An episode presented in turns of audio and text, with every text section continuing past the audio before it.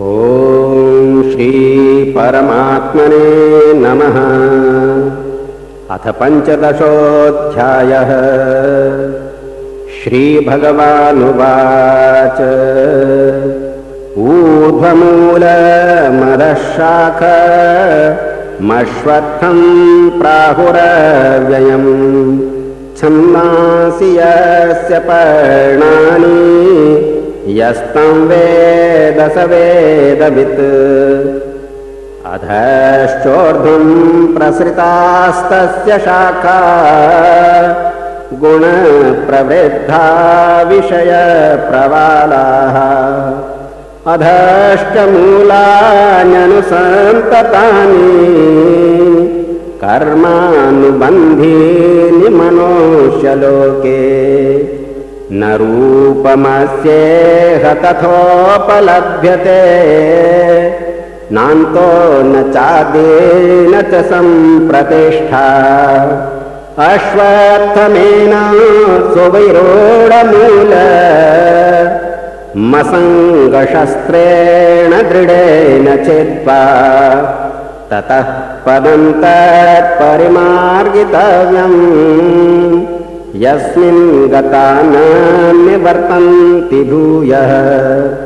तमेव चाद्यं पुरुषं प्रपद्ये।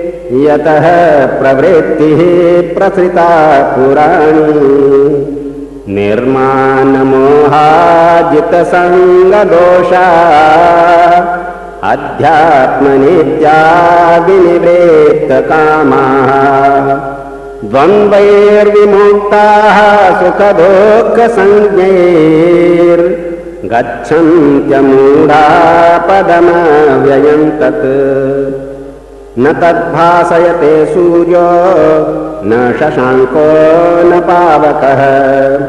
यद्गत्वा न निवर्तन्ते तद्धाम परमां मम ममैवांशो जीवलोके जीवभूतः सनातनः। मनःषष्ठानीन्द्रियाणि प्रकृतिस्थानि कर्षति। शरीरं यदवाप्नोति यच्चाप्योत्क्रामतीश्वरः।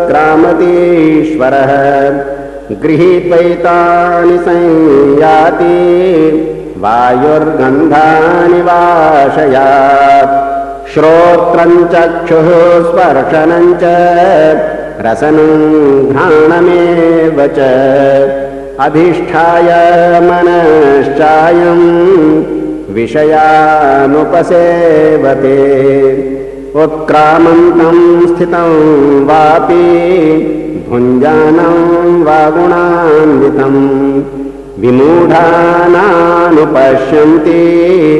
पश्यन्ति ज्ञानचक्षुषः।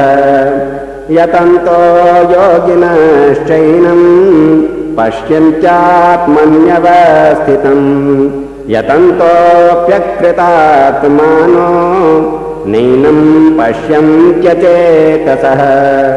यदादित्यगतं तेजो जगद्भासयतेऽखिलम् यच्चन्द्रमसि यच्चाग्नौ तत्तेजो विद्धि मामकम् गामाविश्य च भूतानि धारयाम्यहमोजसा। पुष्णामि चौषधीः सर्वाः सोमो भूत्वा रसात्मकः अहं वैश्वानरो भूत्वा प्राणिनां देहमाश्रितः प्राणात्मानसमायोक्तः पचाम्यन्नं चतुर्विधम्। सर्वस्य चाहं हृदि सन्निविष्टो मत्तः स्मृतिर्ज्ञानमपोहनं च वेदैश्च सर्वैरहमेव वेद्यो। वेदान्तकृद्वेदविदेव चाहम् द्वाविमौ पुरुषौ लोके क्षरश्चाक्षर एव च। क्षरः सर्वाणि भूतानि कूटस्थोऽक्षर उच्यते उत्तमः पुरुषस्त्वन्यः परमात्मेत्युदाहृतः। यो लोकत्रयमाविश्य बिभर्त्य व्ययैश्वरः। यस्माक्षरमतीतोह मक्षरादपि चोत्तमः। अतोऽस्मि लोके वेदे च प्रथितः पुरुषोत्तमः यो मामेवमसम्मूढ जानाति पुरुषोत्तमम्। स सर्ववेद्भजति माम् सर्वभावेन भारत। इति गुह्यतमम् शास्त्रमिदमुक्तम् मया नघ एतद्बुद्ध्वा बुद्धिमान् स्यात् कृतकृत्यश्च भारत। ॐ तत्सदिति। श्रीमद्भगवद्गीतासूपनिषत्सु ब्रह्मविद्यायाम् योगशास्त्रे श्रीकृष्णार्जुनसंवादे पुरुषोत्तमयोगो नाम पञ्चदशोऽध्यायः